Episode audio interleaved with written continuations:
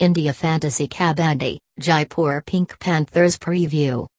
Indian fantasy cricket and sports lovers have enjoyed back to back cricket events since March with Indian T20 and Cricket World Cup.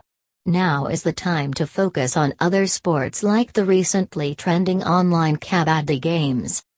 After emerging as the champions in the first edition of the tournament, the Jaipur Kabaddi fantasy game team failed to qualify into the playoffs for the next two seasons. They finished as the runners-up of Season 4 after losing to the Patna Pirates. However, in Season 5 and Season 6, they failed to reach the playoffs yet again. Despite failing as an India Fantasy Kabaddi team, there were some individual players from Season 6 who the team management retained for the seventh season. The title win in the inaugural season of the Indian Kabaddi Fantasy League has been their best achievement so far.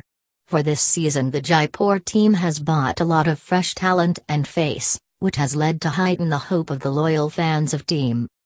The Fantasy Kabaddi fans of 11wickets.com rooting for this team may look at the little details of the team below.